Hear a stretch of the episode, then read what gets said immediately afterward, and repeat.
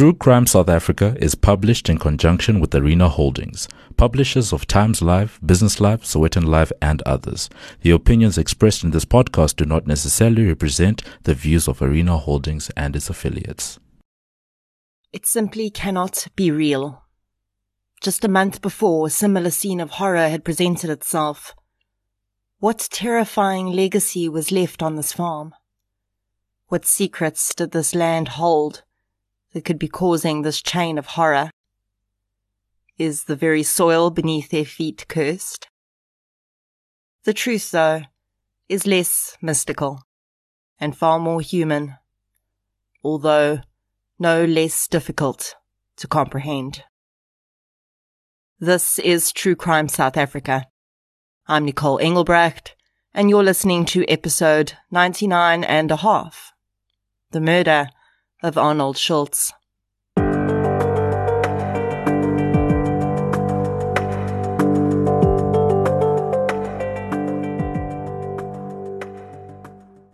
This episode is sponsored by the new release biographical crime movie Bandit. In 1985, Gilbert Galvin Jr., played by Josh Duhamel, a charming career criminal, escapes from a US prison in Michigan and crosses the border into Canada where he assumes the identity Robert Whiteman. After falling in love with Andrea, played by Elisha Cuthbert, he turns to robbing banks and discovers he's very good at it. Pretending to be a security analyst, Robert begins flying around the country, robbing multiple cities in a day, eventually catching the attention of national news outlets that dub him the Flying Bandit. Robert becomes addicted to the rush and money and soon turns to loan shark and gangster Tommy Kay, played by Mel Gibson, to hook him up with bigger opportunities. But Robert's notoriety is growing, and a ruthless detective, played by Nestor Carbonell, will stop at nothing to bring him down. The movie is based on the 1996 true crime book, The Flying Bandits, by Robert Knuckle, and I don't think I have to tell you that this one is definitely for you, true crime fans. The movie released nationwide in cinemas last week, and I'm pleased to announce the winners of the two double tickets we're giving away. Drum roll, please. Michelle Whitehead and Chantal Roma, you and your best true crime friend are going to see Bandit for free. If you're not one of our lucky winners, book your tickets now. A huge thank you to Bandit for sponsoring True Crime South Africa. Now, if you're looking at the numbering sequence of this episode and thinking, okay, it's finally happened, Nicole has finally completely lost the plot. Well, you're not entirely wrong, but there is a method to my madness. I know you're already surprised to see another full episode released within such a short period from the last, and the numbering of this episode is probably equally mystifying. The last episode was 99, and 100 comes after 99, right? Yes, and no. So I managed to double book myself on sponsors this week. No idea how that happened, but it did. So I needed to release two full episodes. Problem number one although I'm sure that's not a problem for listeners. Then, this week's episode happened to be number 99. And if I released two episodes, then this one would have to be number 100. But I've got something very special planned to celebrate episode 100 of True Crime South Africa. And that can't happen this week. So here it is. Episode 99 and a half problem solving at its best, right? Just go with it. The case I'm covering in today's episode is actually two cases, but I'll be focusing more on the second as the first is still ongoing in court, despite having occurred 10 years ago. It is impossible to tell one story without at least telling parts of the other though. But I'd like you to keep in mind that the defendants in the first case are still innocent until proven guilty in a court of law. My sources for this case include an episode of Die Staat Teen, as well as several media articles. So let's get into episode 99 and a half, The Murder of Arnold Schultz. The following episode may contain sensitive material, including descriptions of violence, sexual assault, or graphic descriptions of injuries to victims. If you feel you may be triggered by such material, please consider this before accessing our content. To access trauma counseling or services, please see the helpline information on our show notes.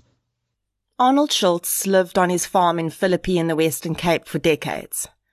Philippi is built on the Cape Flats Aquifer, a vast underground water reserve that feeds the Philippi horticultural area and enables farmers there to produce multiple crop cycles each year. But in recent decades, and especially as a result of the Group Areas Act, agricultural land in Philippi has diminished as more settlements, both formal and informal, have sprung up. When Arnold first moved onto his farm with his first wife, it would have been pretty rural and far flung. But over the years, as nearby industrial and residential areas expanded, he ended up being on the side of a huge main road that runs through several areas. And suddenly, he had a mall just six meters from his doorstep. Although this was far from ideal, Arnold continued to hold his land dear. But with such a main road nearby, things did get more and more dangerous for him and his family. Arnold Schultz was an amputee. He lost the lower part of one of his legs at some point. I was unable to determine how this happened, but it certainly didn't seem to stop him. Rather than using his land for agricultural purposes, Arnold decided to start what he referred to as a sand farming operation. Now, when I first heard this, I was a little confused. And this is one of the things I love most about this podcast journey. I learn so much about all sorts of things while I'm researching. So if you, like me, hadn't realized that sand is big business, here's the story. Sand is the most mined commodity in the world. Globally, we use 53 billion tons of sand per year. This mostly goes into construction to make concrete, as well as in the production of glass. But believe it or not, we're actually running out of sand.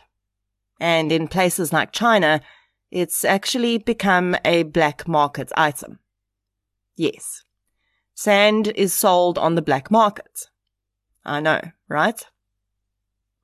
Anyway, the mining of sand has become one of the top contributors to environmental damage, with entire islands in Asia being completely wiped off the map after being mined for sand.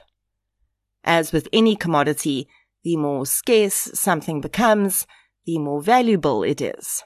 And this is the industry Arnold Schultz decided to enter, using his piece of land in Philippi. He, of course, was processing sand legally, and there's no indication he was part of any black market operation, as that hasn't really taken off yet in South Africa. Yet. When he divorced his first wife and she moved off the farm, his daughter Suzette remained behind, and she would soon marry. Suzette and her husband Christopher would move on and off the farm in the ensuing years, but always stayed close by, and she maintained a strong relationship with her father. A few years after Arnold and his wife divorced, he met Hester Koch. Hester and Arnold hit it off immediately, and she moved on to the farm. Hester's children, including her son Leslie, would also occasionally live on the farm for periods in the years that followed and although Hester and Arnold never married, her children referred to him as their stepfather, and both families assimilated and seemed to get on with one another. Hester played a major role in the running of the farm and Arnold's business. Although Arnold was really independent and had taught himself to do most things despite not having both his legs, his disability did hamper certain parts of his life, and he relied on Hester quite a bit. Hester's granddaughter Jade, her daughter's child, would spend quite a bit of time on the farm too. She was very close to her grandmother and enjoyed spending time with her there. As she grew up, Jade would move to her own home off the farm, but still regularly visited there. Hester's son, Leslie, had a bit of a checkered past. He had quite a few convictions for fraud, and at some points he was convicted of murder and served time for this crime.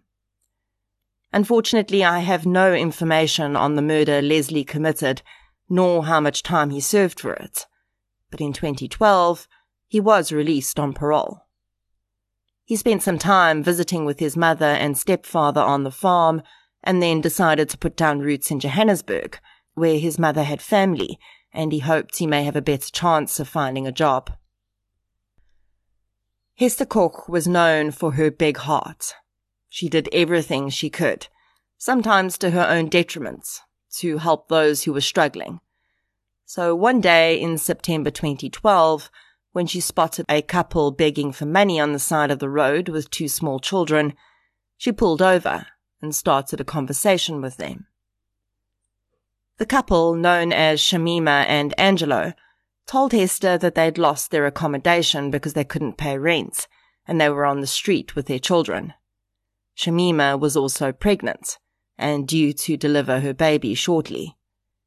If they couldn't find accommodation, she didn't know how she was going to raise a newborn on the streets. Hester's heart broke for the family, and when she returned to the farm, she spoke to Arnold about how they could help them. The farm had several outbuildings that, although not in use, with a bit of TLC could certainly be livable, and Hester suggested they let the couple move onto the farm until the baby came and they could get back on their feet. The couple could help around the property to pay their way, as there was always something to be done that Hester and Arnold couldn't get to. Both Arnold and Hester's families pitched in to get the two bedroom outbuilding sorted and ready for the family, and they moved in soon after. Shamima delivered her baby shortly after moving in, and for a while the arrangement worked well. Soon, though, it's alleged that the couple started to behave poorly. Hester came to realize that one of the main reasons the family was down on their luck financially was that one or both of the couple allegedly had a drug problem. It's alleged that they began to regularly use drugs on the farm, and Hester had had enough. She gave the couple notice that they needed to find somewhere else to live. Arnold had been in agreement with this, because he also didn't like how the couple had been behaving. On the 5th of November 2012, police in Philippi received a hysterical phone call from Arnold Schultz. He said that he and Hester had been attacked on their farm, and he thought that Hester may be dead. When police converged on the Schultz farm that day, they found a scene of horror. 68 year old Hester Koch was found in one of the outside rooms. She appeared to have been strangled to death with a belt still around her neck. There was also a pillowcase over her face. An autopsy would show that the woman had been raped. The survivor, Arnold Schultz, told police that he and Hester had been asleep in bed that morning when there was a knock on the front door. He alleged that Hester had got up and gone to see who was there. She came back and told him that Shamima had asked to be let in so that she could get some items for the baby that was stored inside the house. Arnold said the last time he saw Hester alive, she was telling him that she was letting Shamima in and he'd fallen back to sleep. He awoke a while later to find four people standing around his bed. He says that two of those people were Shamima and Angelo, and the other were two acquaintances of theirs who had visited the couple at the farm while they were living there. Shocked to find all of these people in his bedroom and feeling vulnerable because his crutches, which he used to get around, were not accessible to him, Arnold demanded to know where Hester was. He claimed that Shamima had said Hester was dead in a room outside. Arnold then alleged that he'd been tied up and beaten while the four ransacked his house for 45 minutes.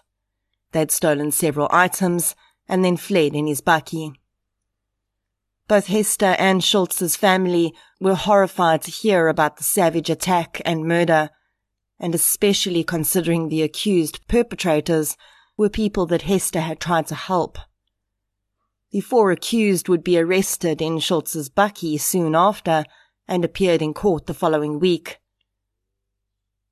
Schultz attended the court proceedings and claimed that one of the accused had turned to him in court and blown him a kiss in what he took to be a threatening manner. Now alone on the farm, Arnold Schultz was very nervous. He told his daughter that he feared for his safety and although she could not go and live there because of her work, she visited as often as she could over the next few weeks and helped cook and clean for her dad. Leslie White had been very close to his mother Hester, and when he heard of her murder, he was completely devastated, and like the rest of the family, wanted to see justice done. Leslie, though, believed that there was more to his mother's murder than met the eye. He would later claim that things between his mother and stepfather had not been going well. He said that Hester had decided she wanted to leave Arnold, and Arnold had been dead set against it, simply because it would negatively impact him financially, according to Leslie. He believed that Arnold had played a role in his mother's murder, and although there seemed to be no proof to support this, a deep rage began to bubble up inside Leslie toward his stepfather. In early December, Leslie received notification that his mother's ashes were ready for collection. He made plans with his niece Jade that they would scatter the ashes together, so on the 4th of December, he travelled to the Western Cape. He spent some time at the farm with Jade and she would later say she'd seen him shooting empty beer bottles on the farm in what appeared to be target practice. As he fired his gun, he seemed to get angrier and angrier.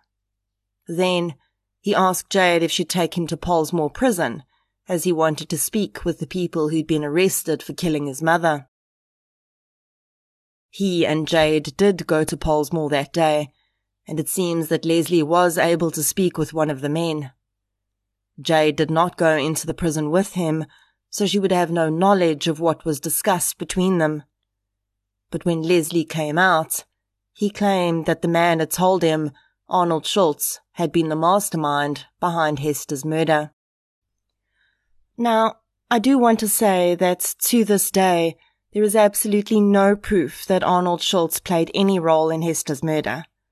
But in Leslie's mind, this had become the truth.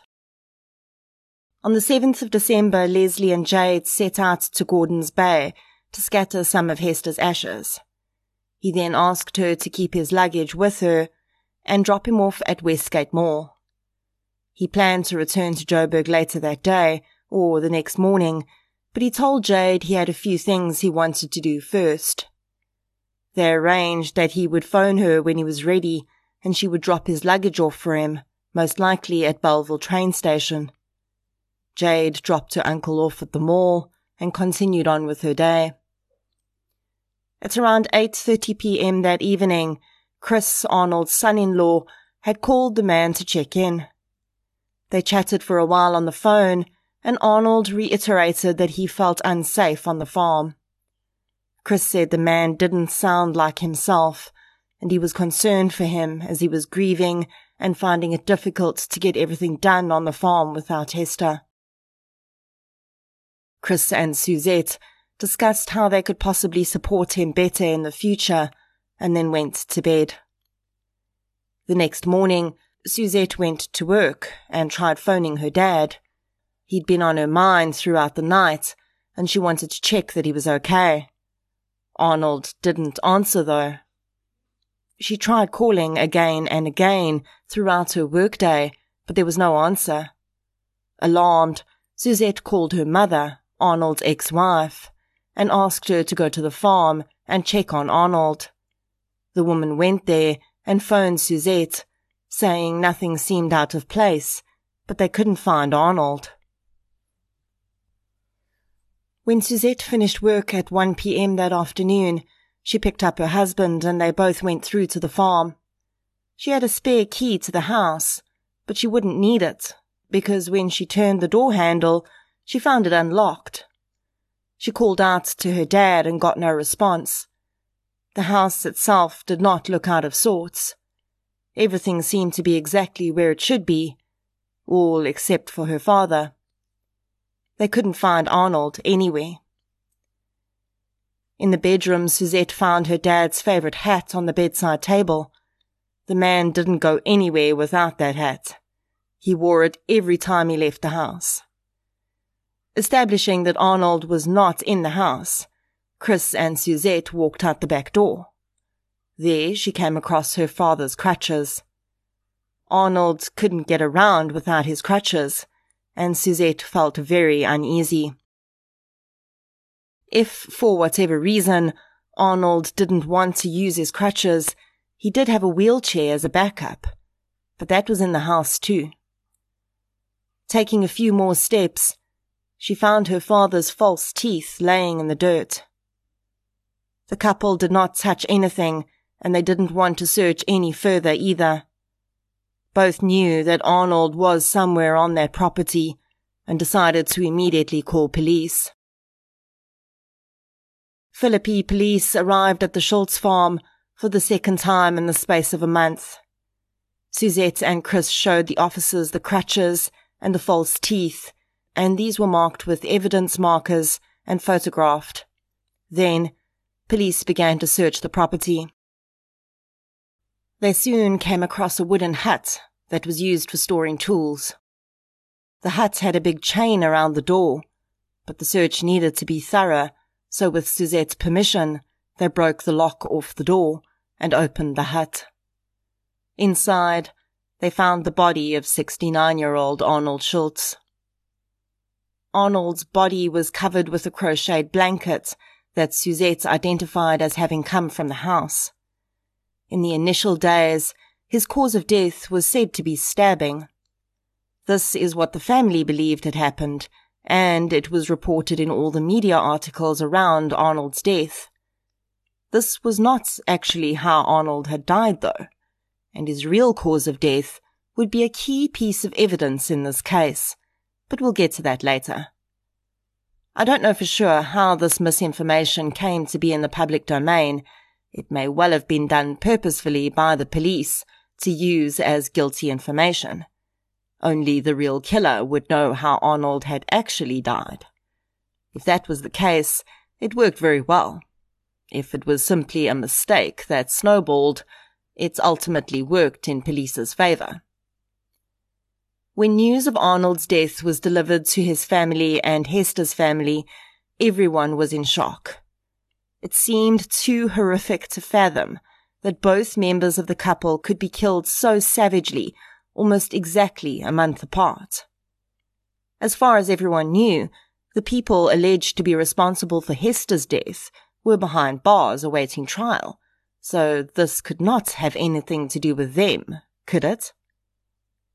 The family quickly considered, though, that Arnold was the only witness in Hester's murder. His testimony would be key to convicting the four people accused of her rape and murder.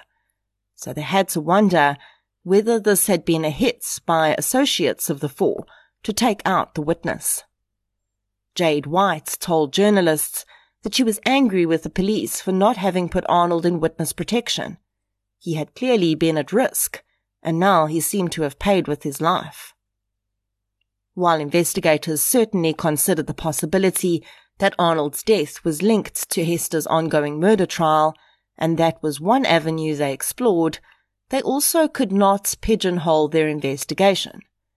They couldn't rule out the possibility that Arnold's murder was not at all related to him being a witness. So they set about trying to figure out who Arnold Schultz was and who may have wanted him dead. It would be in conversations with Arnold's family members that Leslie White's dodgy history came up. Police had had no reason to initially look into Leslie when his mother was murdered. There'd been no link or suspicion that he'd had any involvement, and he'd been nothing but an innocent, grieving family member at that point. But when one of the people interviewed asked if police realized that Leslie was on parole for murder, their interest was entirely piqued. As they went from interview to interview, a similar story started to build. Leslie and Arnold had not seen eye to eye. After Leslie's release on parole, Arnold had been hesitant about him visiting his mother on the farm. Then the detective on Hester's case recalled that Leslie had had a theory about his mother's murder having been orchestrated by her husband. He'd been quite pushy about the point, saying that police needed to look into Arnold's possible involvement. They had, as a courtesy, and found no proof that Arnold was anything other than a victim. But now, they wondered if Leslie had accepted that, or if he'd still held a grudge against his stepfather. After Arnold's body was found, police had confirmed that Leslie was back in Johannesburg, but Jade gave an honest statement to them about the days leading up to Arnold's death, and they realized that Leslie White had in fact been in the Western Cape at the time of the murder. Jade White had absolutely no understanding of the value of the information she was giving police when she told them about her interactions with her uncle in early December. She was simply being honest, but her information was golden. She told them about Leslie coming down to spread his mother's ashes. She told them that on the day Leslie arrived, He'd been at the farm with her, and she'd seen him shooting beer bottles. Then she told them about the visit to Pollsmoor. She relayed how they'd spread Hester's ashes in Gordon's Bay, and then she dropped Leslie off at Westgate Mall. She told officers that at 11 p.m. that night, her uncle had called her from Bellville train station. He asked her to bring his luggage to him. She had gone with a friend to meet him and delivered his bags. Leslie had said that a friend of his was coming to pick him up and they were going to drive back to Johannesburg together. Jade had wanted to wait with her uncle until his friend arrived because she was worried that he would get mugged, he'd insisted that she and her friend leave, so they did. She said that Leslie had seemed really jumpy or nervous about something and she thought it was because he was there at the station alone, but he'd still insisted he didn't want her to stay. That was the last time she saw Uncle Leslie. Police considered the timeline. Arnold Schultz had to have been killed after 8:30 p.m. when he got off the phone with his son-in-law. If Leslie White had been dropped off at Westgate Mall that afternoon and was seen at Bellville Station at 11 p.m., he had more than enough time to have killed Arnold Schultz. Westgate Mall was just six meters from Arnold's property. With what they felt was significant enough evidence to arrest Leslie White, at the very least, of being in possession of a firearm which went against his parole conditions, Leslie White was arrested and brought back to the Western Cape. Leslie denied any involvement in the murder of Arnold Schultz. Police did not find a firearm on his person when they arrested him, but they did find shattered beer bottles and bullets on the farm in the same place Jade had said her uncle had been target shooting. They considered this sufficient evidence to initially charge him with unlawful possession of a firearm and ammunition, and his first court hearing would blow the murder parts of this case wide open. During the first court hearing, it was mentioned that Arnold Schultz had been murdered on the farm on which Leslie White had been seen illegally in possession of a firearm. Also in this hearing, the family of Arnold heard, for the first time, that Arnold had not died of stab wounds. He had been shot, once in the back of the head. The news of the real cause of death soon spread among Arnold and Hester's family. And when Hester's sister in Johannesburg heard this, she was horrified and immediately contacted police in the Western Cape. The story that emerged from Leslie's aunt would stitch together the entire case. Leslie's aunt said that her nephew had phoned her on the morning of the 8th of December to say he was on his way back to Johannesburg in a taxi. She'd been really concerned about him driving in a taxi as she knew them to be notorious for poor driving, especially on the long road. So she'd called him regularly to make sure he was okay. When she called him at 10:30 a.m. that morning, he said he was in Bloemfontein and the taxi driver was driving really badly. He mentioned to her that he'd been informed that Arnold was missing and that his house had been ransacked. Leslie had eventually made it back to Johannesburg safely and went to stay with another family member. His aunt had visited him there the day after he arrived, as she'd asked him to bring a family recipe book back with him from the Cape, and she needed to fetch that. She said that Leslie had seemed completely fine when she saw him that day. Then, on the 18th of December, he'd arrived at her house unannounced at 2.30 a.m. She'd been quite angry with him for waking her up, but he'd acted like it was nothing out of the ordinary and clearly needed to talk, so she sat up in the lounge with him. Leslie had started to talk about how he believed Arnold had been involved in his mother's murder. He told his aunt that he'd gone to Arnold's farm that day after Jade had dropped him off at the mall. He said he wanted to scatter his mother's remaining ashes under a big tree on the farm that she loved to sit under. But when he arrived and Arnold saw what he was doing, the older man had freaked out and shouted that he shouldn't dump that stuff on his farm he could dump it on the sand heap if he wanted to. He told his aunt that he'd become extremely angry, but that was all he said at that point. Then the woman said, as he was leaving, Leslie had blurted out, Okay, I admit it. I did it. I shot the bastard. I lost it when he spoke about my mom like that, and I shot him. Leslie's aunt said she'd honestly thought Leslie was talking nonsense. He was well known for telling tall tales, and she said he'd always wanted to be the family's hero ever since he was a little boy. Added to that, the fact that she thought at that time that Arnold had been stabbed to death, so she put absolutely no credence in the confession. When she heard that Arnold had actually been shot, though, her blood ran cold. As much as she cared for her nephew, she knew very well that he was entirely capable of murder. He had done it before, after all. With the statement on record, prosecutors knew that they had more than enough to add murder to Leslie's charge sheet. The only missing part of the puzzle was where Arnold bakkie was. Police had been unable to track it down, but with the information about Leslie's travels back to Joburg, they started to pull CCTV footage.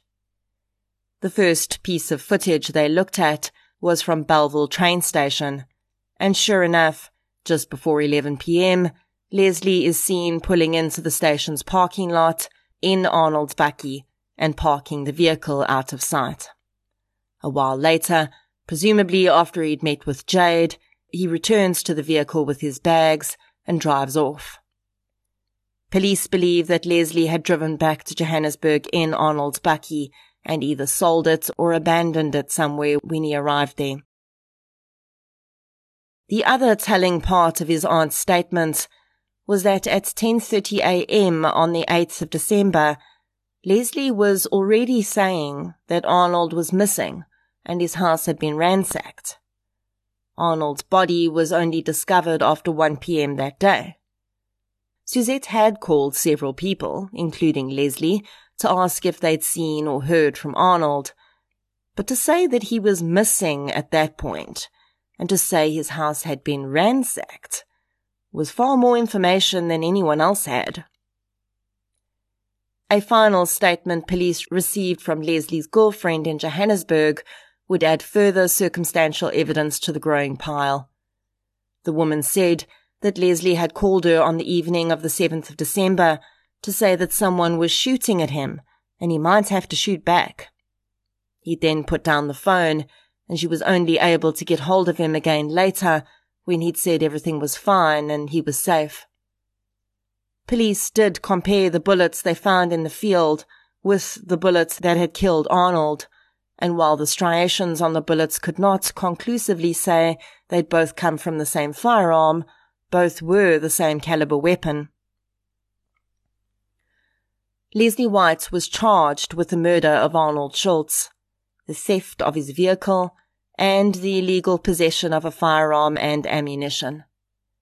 His trial started in October 2014, and it soon became clear that this was going to be a highly emotional case for all involved.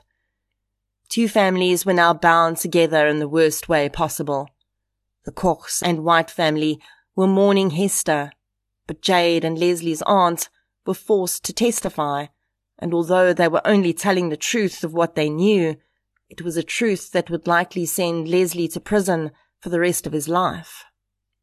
At the same time, the Schultz family found it difficult to accept that someone who they'd considered kin could have ended Arnold's life. Leslie White pleaded not guilty to all charges against him, but he would not offer any alternative version to counter the state's allegations that he'd killed his stepfather. He remained silent throughout the trial, and cross-examination of witnesses was minimal because his defense seemed to only be he didn't do it.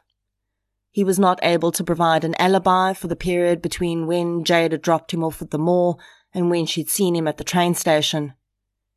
In the end, the circumstantial and witness testimony was insurmountable, and with no alternative version to consider, Judge Pearl Mantame found Leslie White guilty on all charges. Leslie was sentenced to an effective 25 years in prison for his crimes.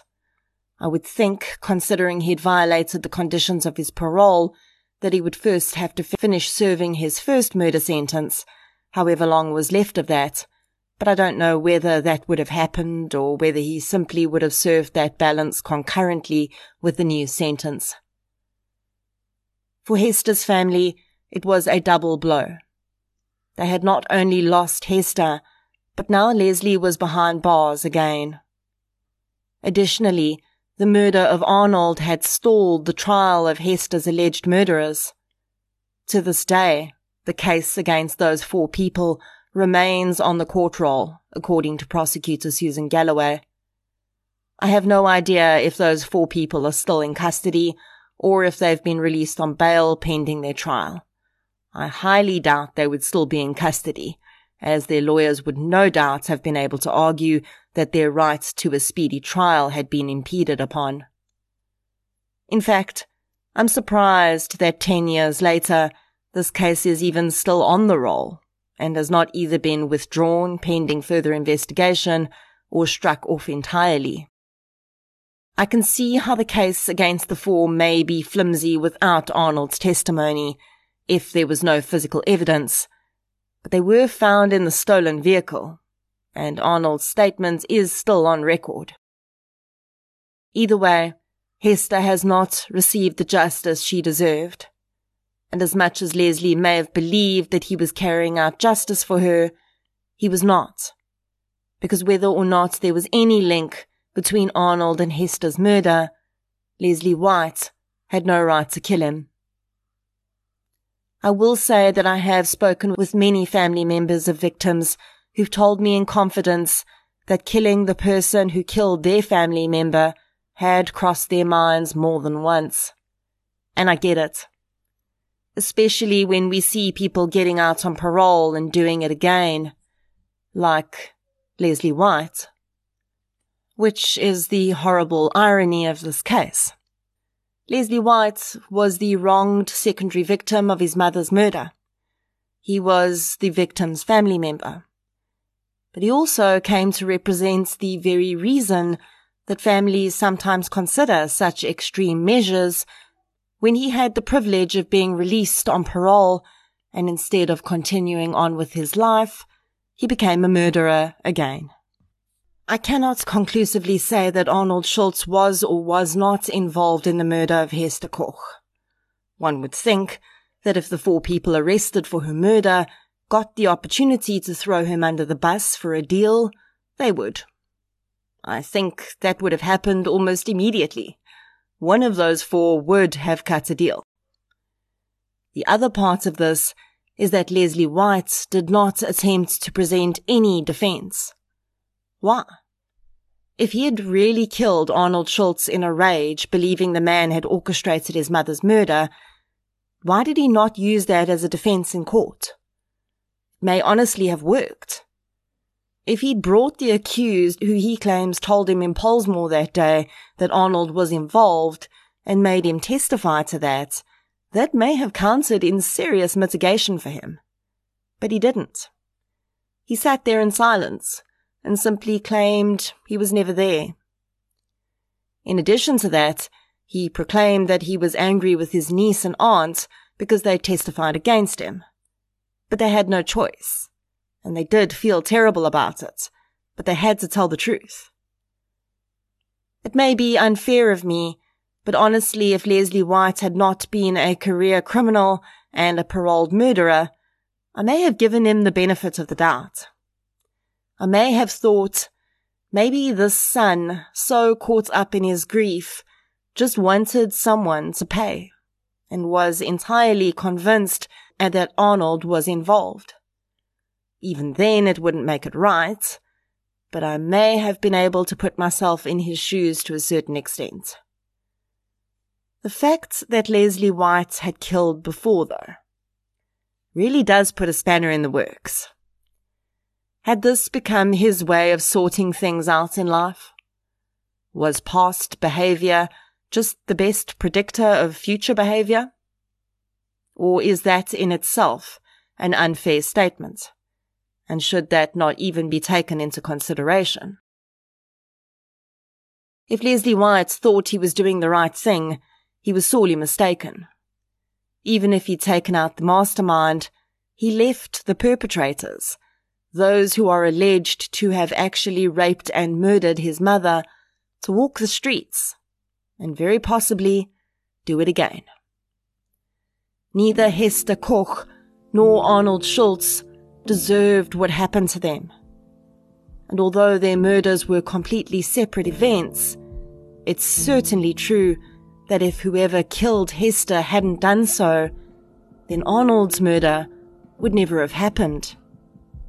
Or maybe it still would have. I guess we'll never know. What's left behind is two families bound by grief. One still hoping for justice, and the other having received it. But neither one wins. Both lose everyone loses. Especially Hester and Arnold. Hester Koch, Arnold Schultz. Rest gently.